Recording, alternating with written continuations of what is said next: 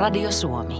Tänä iltana tiistai puhutaan politiikasta ja puhutaan Yhdysvaltain politiikasta ja vielä tarkemmin oikeastaan keskitytään Yhdysvaltain presidenttipeliin tai vaalikampanjan kampanjointiin siihen menneeseen ja vähän tähän tulevaankin.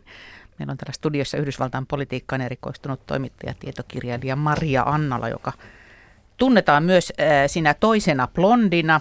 Tähän nimitykseen palataan hieman myöhemmin. Suomalaisten suhtautumista Yhdysvaltain edelliseen vaalikampanjaan kuvaa mun mielestä parhaiten sana epäusko. Se, että tunnetuimmat poliittiset konkarit jäivät varjoon miehelle, jonka me lähimmän tunnistimme lauseesta you are fired. Eli saat potkut. Niin se tuntui jotenkin uskomattomalle, mutta tätä epäuskoahan taisi aluksi olla Yhdysvalloissakin aika laajalti. Oli kyllä. Oli mielenkiintoinen tilanne, kun olin luvannut kirjoittaa jutun kumpi sitten voittaakaan vaalit, niin hänen ulkopoliittisista linjauksistaan tähän suomalaiseen ulkopolitiikkaan eli UP-lehteen. Ja lähdin sitten Harvardin yliopiston professoroita lähestymään, että kuka voisi antaa tämmöisen haastattelun, että saisin materiaalia juttuun. Niin kyllä oli Trumpin voiton jälkeen, siinä heti voiton jälkeen piti tehdä tämä juttu, niin oli aika vähissä ne asiantuntijat, jotka uskalsi sanoa yhtään mitään, että moni kohteliaasti kieltäytyi haastattelusta, koska he oli niin ällikällä lyötyjä itsekin. Sitten yksi ihminen, joka suostui antamaan haastattelun, niin kertoi mulle siinä haastattelun yhteydessä, että hänellä oli jo kirja viimeistelty aika lailla painoa valmiina Hillary Clintonin ulkopolitiikasta ja nyt hän ei tiedä, että onko sitä mahdollista kirjoittaa uusiksi niin, että sitä kukaan voisi enää myydä. Mm.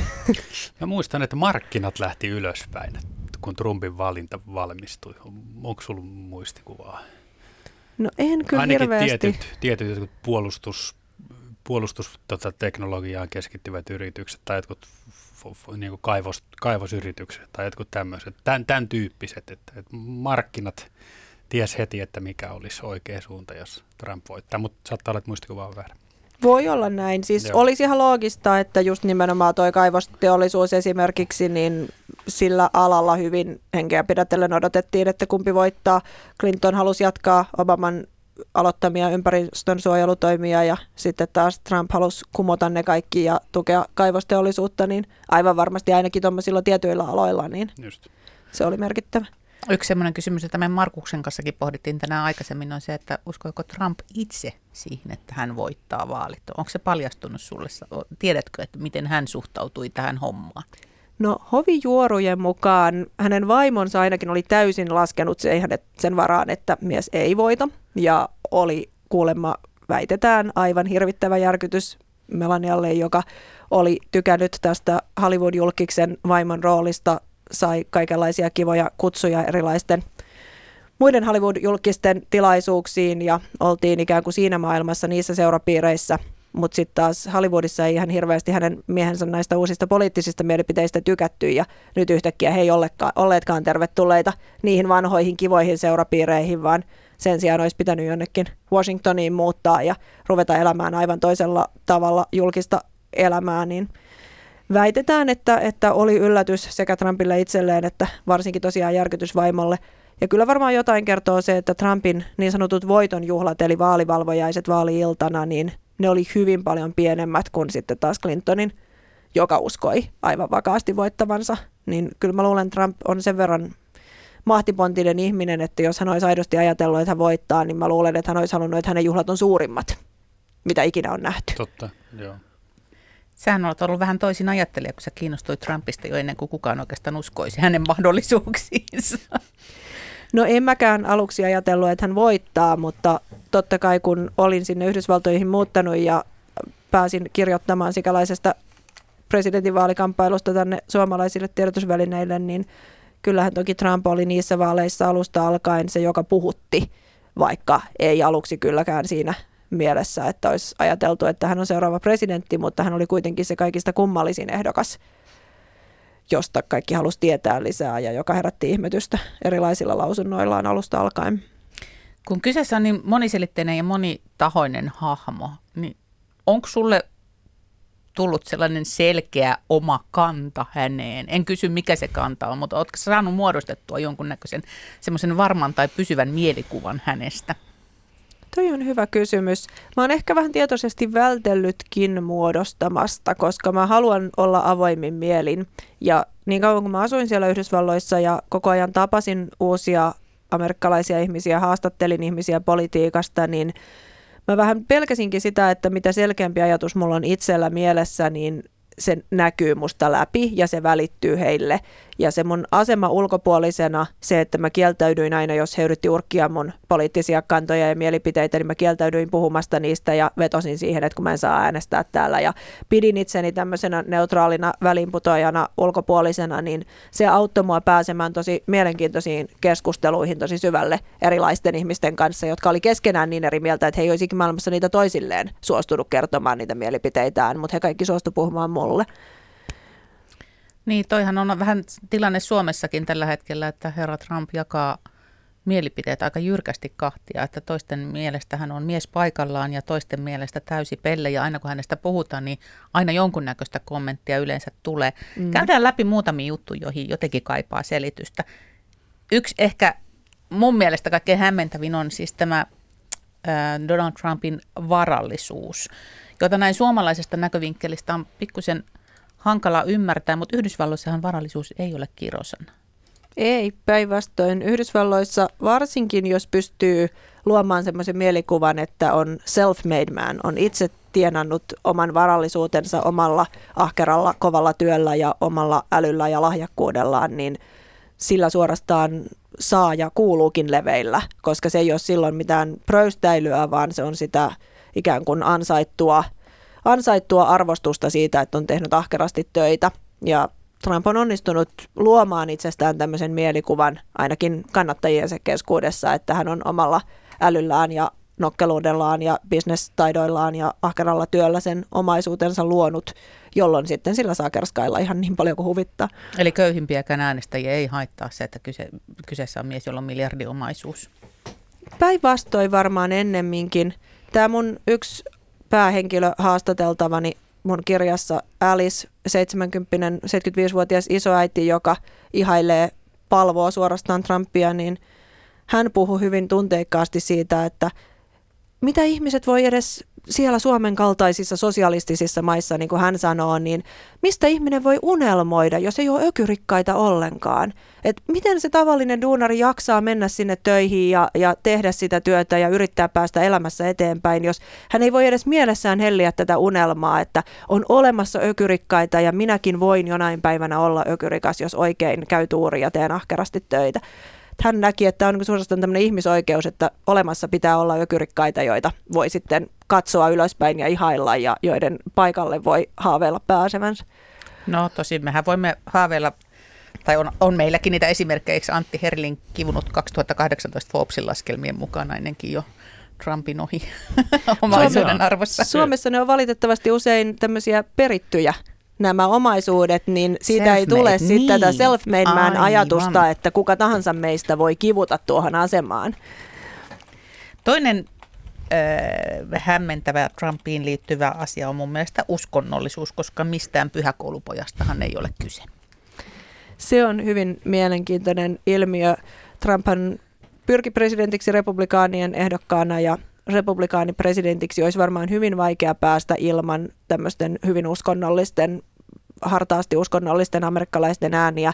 Ja jotkut ajatteli alkuvaiheessa, että tämä tulee olemaan Trumpin kompastuskivi, että ei voi olla ihminen, joka kaikki tietää, että se on pettänyt vaimoja ja on ollut monta avioliittoa ja lapsia sieltä täältä eri suhteista ja on kehuskellut kaikenlaisilla naisseikkailuilla ja pyörittänyt kasinoita ja tämä syntilista on hyvin pitkä ja haastatteluissa myös hän on sanonut sellaisia asioita, niin kuin, että en mä ole koskaan pyytänyt Jumalalta syntejäni anteeksi.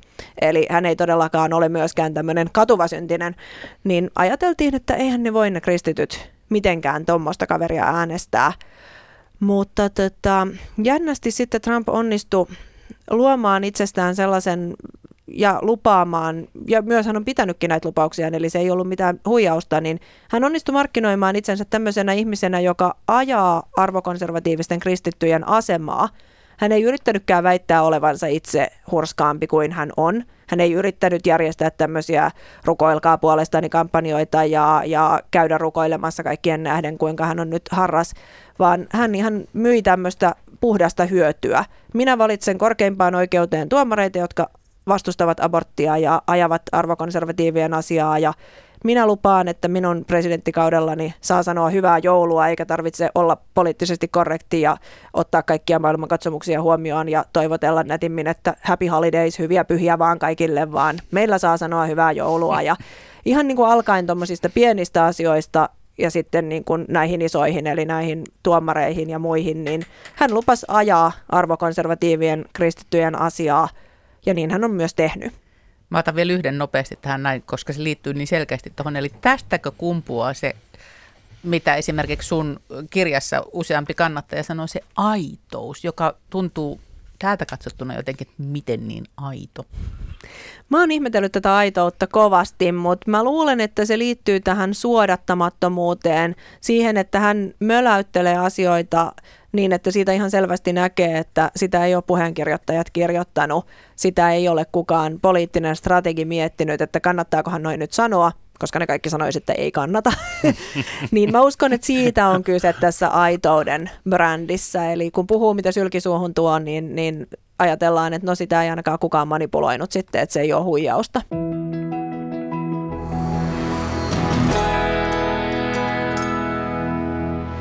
Kuuntelija kysyy, että mistä se Trumpin omaisuus nyt onkaan? Onko se perittyä vai itse tehtyä?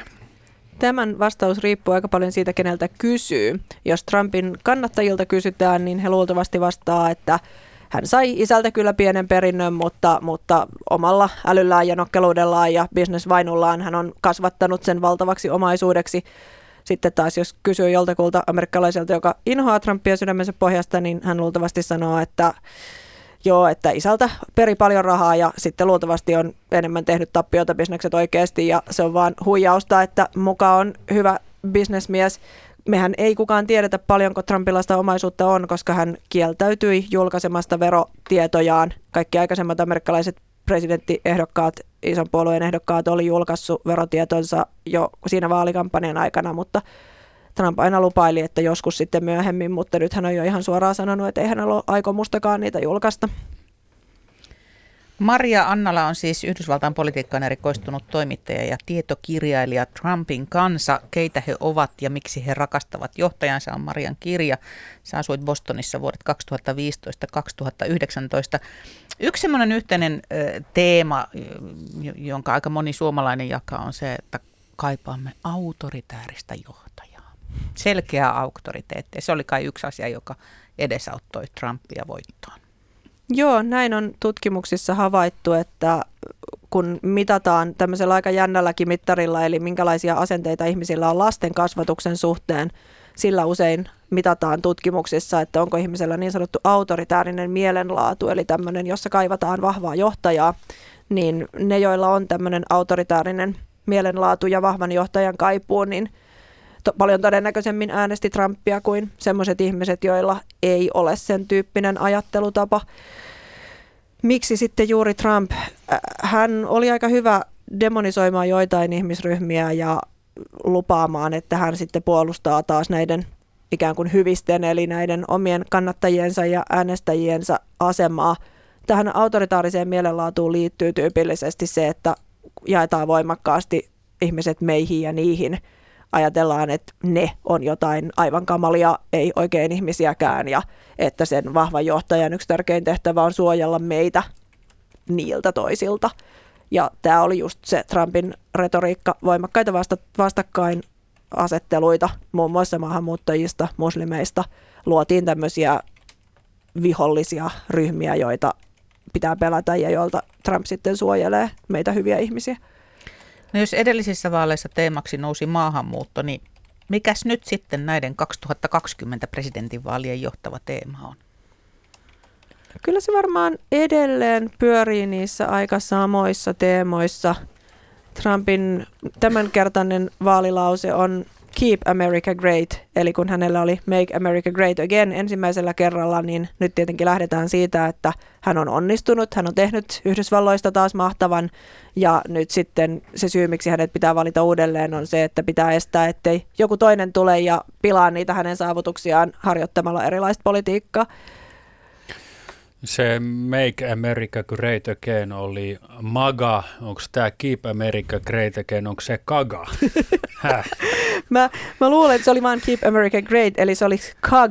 Mä Ah, luulen, okei. että siitä ei ole tällaisia hattuja ehkä teetetty. Se ei jotenkaan kuulosta yhtä iskevältä. Eli kun hän loi taitavasti synkkiä uhkakuvia siitä, mihin maa on menossa, niin nyt on sitten se voitontekojen ylistämisen aika. Eli että jos edelliset vaalit hoidettiin pessimismillä ja uhilla, niin nyt sitten voitoilla ja saavutuksilla. Kyllä se näin täytyy tehdä. On aika paha ratsastaa pessimismillä silloin, kun on itse se istuva presidentti, koska siitä tulisi aika nopeasti niin kuin osuisi omaan nilkkaan se pilkka. Trump aika paljon nyt tuntuu kampanjoivan tuolla taloudella ja se on myös järkevää näin muidenkin mielestä kuin hänen itsensä mielestä, niin yleensä Amerikassa istuva presidentti pääsee toiselle kaudelle, jos taloudella menee hyvin. Se on tyypillisesti mm. näin ihan riippumatta kuka se on. Ja taloudella on mennyt nyt tosi hyvin, mm. joten Trumpin kannattaa hehkuttaa sitä ja luoda semmoinen kuva, että se on hänen ansiotaan. Siitä voi olla monta mieltä, että missä määrin se on oikeasti hänen ansiotaan ja missä määrin hänen toimistaan riippumatta tai ehkä jopa huolimatta mm. näin. Mutta hän tietysti luo sen kuvan, että se on hänen ansionsa. Mä olen kuullut tällaisen väittämän, että tällä hetkellä USAn talous on luodin kestävää, että sitä ei juuri mikään, mikään horjuta. Ja myös se, että juuri presidentin uudelleenvalinnassa merkittävä seikka on talous. Jotkut ajattelivat, että koronavirus voisi olla se musta joutsen, joka myös Yhdysvaltain taloutta horjuttaa, mutta ainakin tällä hetkellä ne vaikutukset on ollut hyvin, hyvin, hyvin pieniä ja, ja lyhytkestoisia. Joo, en mä usko, että koronavirus Trumpia kaataa, jolle ihan satu itse sairastumaan, mutta noin niin kuin poliittisesti en usko, että koronavirus on, on se, mihin hänen toinen kautensa jää kiinni. Mutta se talous on jännä asia siitä, että se, sillä menee hyvin, kunnes yhtäkkiä sillä ei menekään enää hyvin ja koskaan ei ole nähty semmoista nousukautta, joka ei olisi sitten jossain vaiheessa yhtäkkiä kääntynytkin huonompaan suuntaan se talouden tila, että jotkut Trumpin vastustajat toivoo, että tässä ehtisi vielä tulla taantuma ennen vaaleja ja se sitten söisi hänen kannatustaan.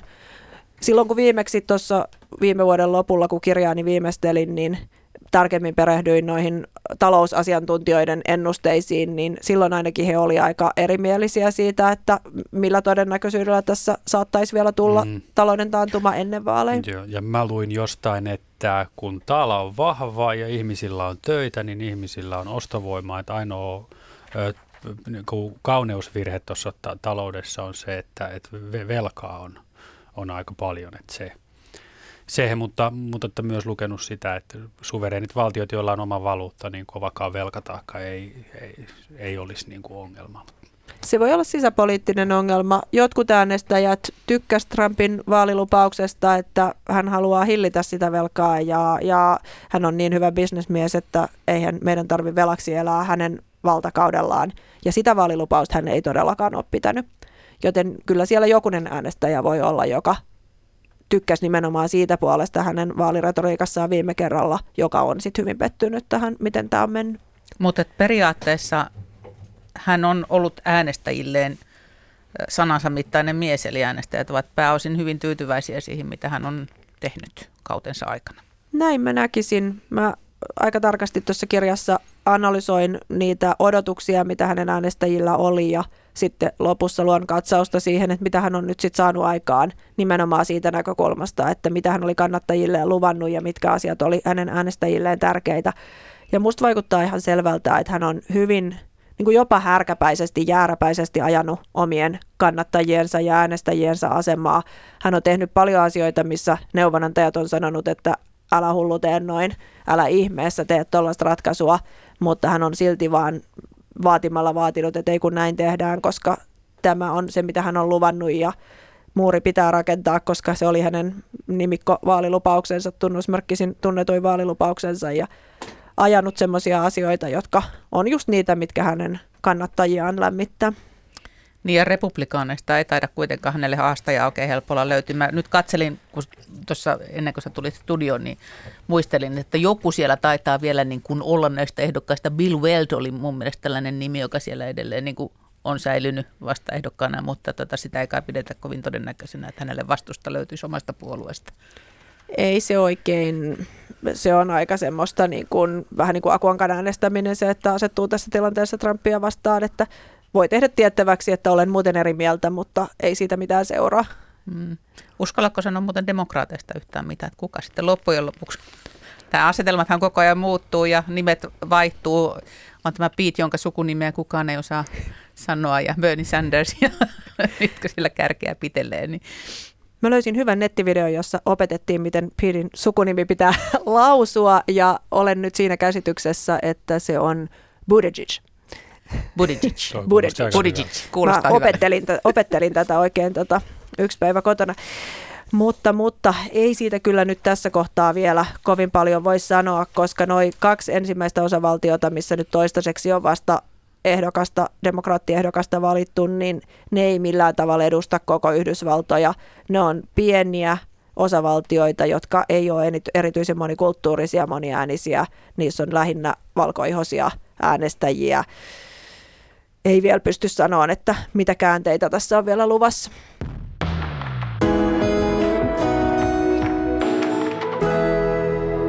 Yle Radio Suomi. Tänään tiistaillassa on puhuttu Yhdysvaltain vaaleista sekä menneistä että tulevista presidentin vaaleista. Ja kerrotaan tuota aikataulua sen verran, että demokraattien ehdokas valitaan siis puoluekokouksessa heinäkuun puolivälissä.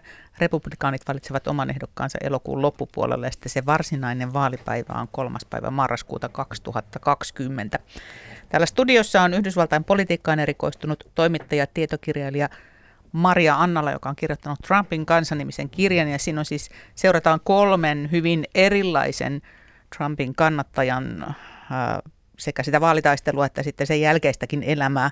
Eli oikeustieteen opiskelija Brian, irlantilainen isoäiti Alice ja sitten tämä politiikkaa alun perin kovin seuraamaton tyttö, mutta siihen imeytyvä Christian. Tuota, mitäs heille kuuluu tänä päivänä? Oletko pitänyt yhteyksiä? No olen mä jonkun verran pitänyt yhteyksiä.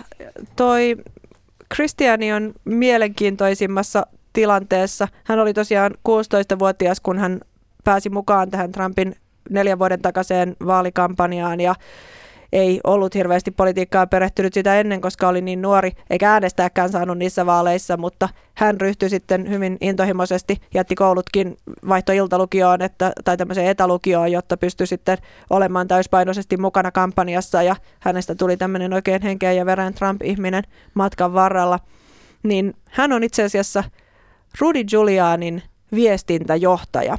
Trumpin tämä henkilökohtainen asianajaja, ei Valkoisen talon asianajaja, vaan Trumpin henkilökohtainen asianajaja, joka on hyvin syvällä tässä Ukraina-vyyhdessä, jonka vuoksi Trump sai virkasyytteen ja, ja kaikki tämä kohu tästä hänen puhelustaan Ukrainaan ja muusta, mitä tässä on nyt vellonut, niin Rudy Giuliani on aivan avainhenkilö tämä hänen asianajajansa, niin ollut junaillut näitä Ukraina-kuvioita Trumpin puolesta – ja nyt sitten tämä meidän nyt 20-vuotias Kristiani, niin hän viestintäjohtajan tittelillä todellakin sosiaalista mediaa varmaan aika paljon twiittailee Rudin puolesta ja hallinnoi hänen tätä some-julkisuuskuvaansa, jota Rudi ei lehtitietojen mukaan vähän tämmöisenä vanhan koulun iäkkäämpänä herrasmiehenä, niin hän ei ole ehkä niin kotonaan siellä somessa, niin hänellä on nyt sitten tämmöinen 20 Trump-fani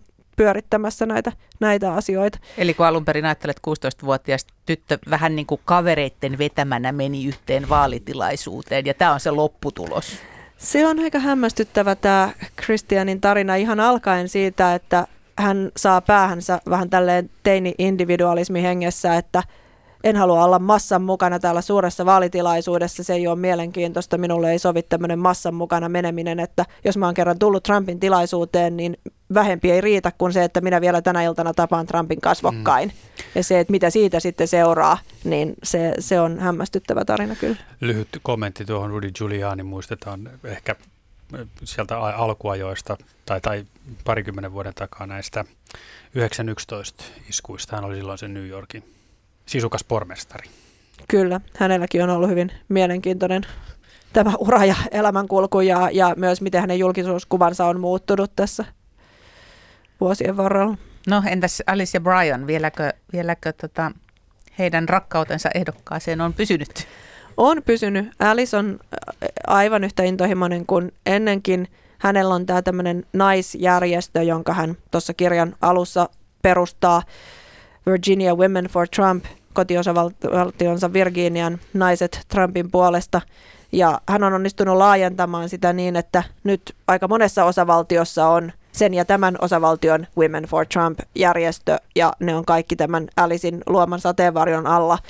Hän on hyvin, niin kuin, hyvin, hyvin aktiivinen. Hän on kampanjoinut käytännössä Trumpin puolesta koko tämän neljä vuotta. Hän koki, että kun hänellä oli innostuneet tämmöiset ruohonjuuritason kampanja vapaaehtoiset ja toimijat, niin hänen velvollisuutensa Trumpin asian eteen on se, että hän pitää koko tämän neljä vuotta semmoista hyvää pöhinää yllä ja järjestää kaikkia kivoja tilaisuuksia ja käy keskustelua someryhmissä ja pitää ihmiset mukana siinä niin, että se intohimo säilyy, jotta sitten näihin seuraaviin vaaleihin löytyy taas ovelle kolkuttelijoita ja puhelin, puhelinsoittelijoita ja tämä amerikkalainen kampanjointi on hyvin tämmöistä, että otetaan kontaktia, tullaan iholle, tullaan soittamaan ihmisen kotiin ovikelloa ja sanotaan, että hei, ketä aiot äänestää ja minä haluaisin kertoa tästä ehdokkaasta, niin Älisillä on näitä vapaaehtoisia pilvin sitten nyt vähän joka, osa, no ei nyt joka osavaltiossa, mutta hyvin monessa.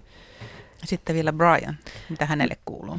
No Brian, Brian tekee enemmän nyt tämmöistä taustavaikuttajaa hommaa tällä hetkellä. Hän on tämmöinen maahanmuuttokriitikko ja hänelle Trumpissa kaikista tärkeintä alussa oli se, että hän oli tämmöinen kansaan menevä ehdokas, jolla oli vihdoinkin selkeä maahanmuuton, laittoman maahanmuuton vastainen viesti. Brian siinä vaiheessa varmaan haaveili jonkinlaisesta poliittisesta urastakin. Hän nimittäin Trump-kampanjoinnin myötä tapasi tämmöisen toisen maahanmuuttokriitikon, muun kuin Trumpin, tämmöisen vähän paikallisemman tason poliitikon, ja heistä tuli hyviä ystäviä – Brian oli mukana kahdessa vaalikampanjassa tässä Trumpin kampanjan jälkeen, niin hyvinkin niin kuin isossa roolissa pääsi näkemään, että minkälaista se ihan oikeasti on se poliittisen uran tekeminen. Mutta sitten hänelle kävi niin, että hänen ehdokas ei menestynyt. Kahdet vaalit käytiin ja, ja tämä hänen ystävänsä ja ehdokkaansa Cory Stewart niin kummissakin vaaleissa hävisi. Nyt viimeisimpänä yritti päästä senaattoriksi mutta hänen vastaehdokkaansa oli Tim Kaine, joka oli ollut Hillary Clintonin varapresidenttiehdokas, eli aika tunnettu ja suosittu poliitikko, niin kävi niin, että Cory Stewart ei päässyt senaattoriksi ja se tietysti tarkoittaa sitä, että jos hän olisi päässyt, niin Brian olisi varmaan saanut jonkun ihan hulppeen duunin sitten sieltä, sieltä hänen viestintäpäällikkö tai joku tämmöinen jatkunut tämä poliittinen ura, mutta kun on poliittinen taustavaikuttaja, niin jos oma ehdokas ei pärjää, niin sitten se on, se on työttömyys ja, ja uuden duunin etsintä sen jälkeen. Niin Brian vaihtoi nyt semmoiseen vähän vähemmän kuormittavaan. Hän tekee sosiaalisen median markkinointia yrityksessä, joka muun muassa auttaa tämmöisiä niin kuin superpäkkejä, eli näitä vaalirahaa kerääviä järjestöjä – niin luomaan sitä niiden markkinointikampanjaa. Eli se, mitä hän tekee, välillisesti auttaa Trumpia tulemaan uudelleen valituksi, mutta nyt hänen uransa ei ole kiinni enää siitä, että pärjääkö hänen ehdokkaansa vai ei, vaan hänellä on turvatumpi duuni ja vähän ehkä rauhallisempaa se elämä kuin siinä kampanjan myllytyksessä. No entä sitten kirjan kirjoittaja Maria Annala, vaalivuosi Yhdysvalloissa ja sä olet täällä Suomessa. Näin olen, näin pääsi käymään. Uh, kävi niin, että hartaasti toivotut lapset syntyivät meille. Meidän kaksoset syntyi tuossa vähän yli vuosi sitten ja kahden vauvan kanssa sit siellä Yhdysvalloissa eläminen oli kummasti vähemmän hohdokasta kuin, kuin se semmoinen elämä, missä mä matkustelin ympäri maata ja t- kirjoittelin juttuja, juttuja tota, milloin matkailusta ja milloin politiikasta ja olin vapaa kuin taivaan lintu menemään ja tekemään ja osallistumaan kaikenlaisiin puoluekokouksiin ja virkaanastujaisiin ja käymään valkoisessa talossa aina kun Niinistö sai kutsun, niin minäkin sain kutsun ja se oli semmoista omalaistaan elämää, mutta se sitten se kahden pikkuvauvan kanssa se arki, niin ei ihan mahdollista tuollaista työtä, niin todettiin, että kyllä sitten kahden vauvan on kanssa meidän on kaikkien parempi elää täällä Suomessa. Mä lupasin, että paljastetaan, että mihin tämä se toinen blondi nimitys, jota sun, jolla sua kutsuin, niin liittyi. Niin se oli se sun hetki julkisuudessa. Kyllä, mun 15 minuuttia julkisuutta, niin kuin sanotaan, että jokaiselle ihmiselle elämässä kuuluu, niin kuolematon sitaattini on, meillä on Suomessa paljon vaaleita naisia. Haluaisin uskoa, että on joskus elämässä jotain fiksuakin sanonut ja toi ei ehkä ollut se niin kuin älyllisin kommentti, minkä olen suustani päästänyt, mutta se, että sanoin sen Donald Trumpille, kun kaiken maailman amerikkalaiset ja kansainväliset TV-kaverot kuvasivat tilannetta ja, ja ilmeisesti on aika harvinaista kuitenkin, että istuvalle presidentille, vieläpä Yhdysvaltojen presidentille, niin joku alkaa siinä nyt vitsailemaan, kun hän on möläytellyt kummallisia ja, ja tosiaan Trump siis sekoitti toisiinsa minut ja Ylen Washingtonin kirjeenvaihtajan Paula Vileenin ja lähti sitten aika epäkohtelijana isäntänä niin meidän Niinistöä moittimaan ihan siinä kaikkien kuullen, että hei nyt sä mokasit, että sä annoit vahingossa uudestaan puheenvuoron samalle toimittajalle niin kuin nyt aika moni ajattelisi, että ehkä kohtelijana isäntänä, jos huomaisi tämmöisen virheen, niin kannattaisi vaan hymyillä ja olla nolaamatta sitä vierasta, mutta Trump ei ajattele ihan näin kuin moni muu ajattelisi, niin hän sitten möläytti tämmöisen ja Niinistö sitten yritti siinä kohtelijasti, että niin he ovat kyllä eri ihminen, että he vaan istuvat vierekkäin ja, ja, ja näin. Muistuttavat toisiaan Muistuttavat etäisesti. hieman toisiaan. Meillä oli molemmilla jakkupuku päällä, että ehkä sekin hämmensi. Mutta tota, sitten tosiaan mulle annettiin se mikrofoni, että mun pitää kysyä kysymys suomalaisen lehdistön puolesta, niin lohkaisin siihen sitten amerikkalaisen huumorin tyyliin kuuluu tämmöinen, että lohkaistaan aina jotakin vakavalla naamalla, niin ilmoitin sitten, että niin meillä on paljon vaaleita naisia täällä Suomessa, että sen voi jokainen tulkita miten haluta, haluaa, että se voi tulkita, että tervetuloa Suomeen, herra presidentti, että meillä on paljon vaaleita naisia täällä. Tai Hän sen voi tulkita. naiskauneuden päälle kyllä. Että. Näin olen kuullut ja olen käsittänyt, että vaaleat naiset ovat hänen mielestään ihan miellyttävän näköisiäkin, että tämän saattoi tulkita monella tavalla tämän sutkauksen, mutta ilmeisesti sitä sitten jotkut amerikkalaiset piti kuitenkin niin kuin jotenkin rohkeana, että lähtee presidentille tämmöisessä tilanteessa, tilanteessa naljailemaan, niin se sai aika paljon somehuomiota sitten tämä tämä mun kuittailuni. No Yhdysvaltain presidentinvaalien lisäksi, niin vähän muut suunnitelmat sulla tällä hetkellä. Ah, romantiikkaa ilmassa, Maria Annala. Joo, mä oon vihdoin pääsemässä naimisiin. Mä täytän syksyllä 40 ja ehdin ennen sitä tässä ensi kesänä viettää häitä, joita olen ihan pikkutytöstä asti toivonut, että joskus vielä häät olisi. Ja nyt on luvassa hääblogikin tonne Mennään naimisiin sivustolle tulee vihdoinkin häät ihanaa päättää tällaisiin romanttisiin tunnelmiin. Tämä Marianna, kiitos, että olit täällä käymässä. Kiitos. Kiitos.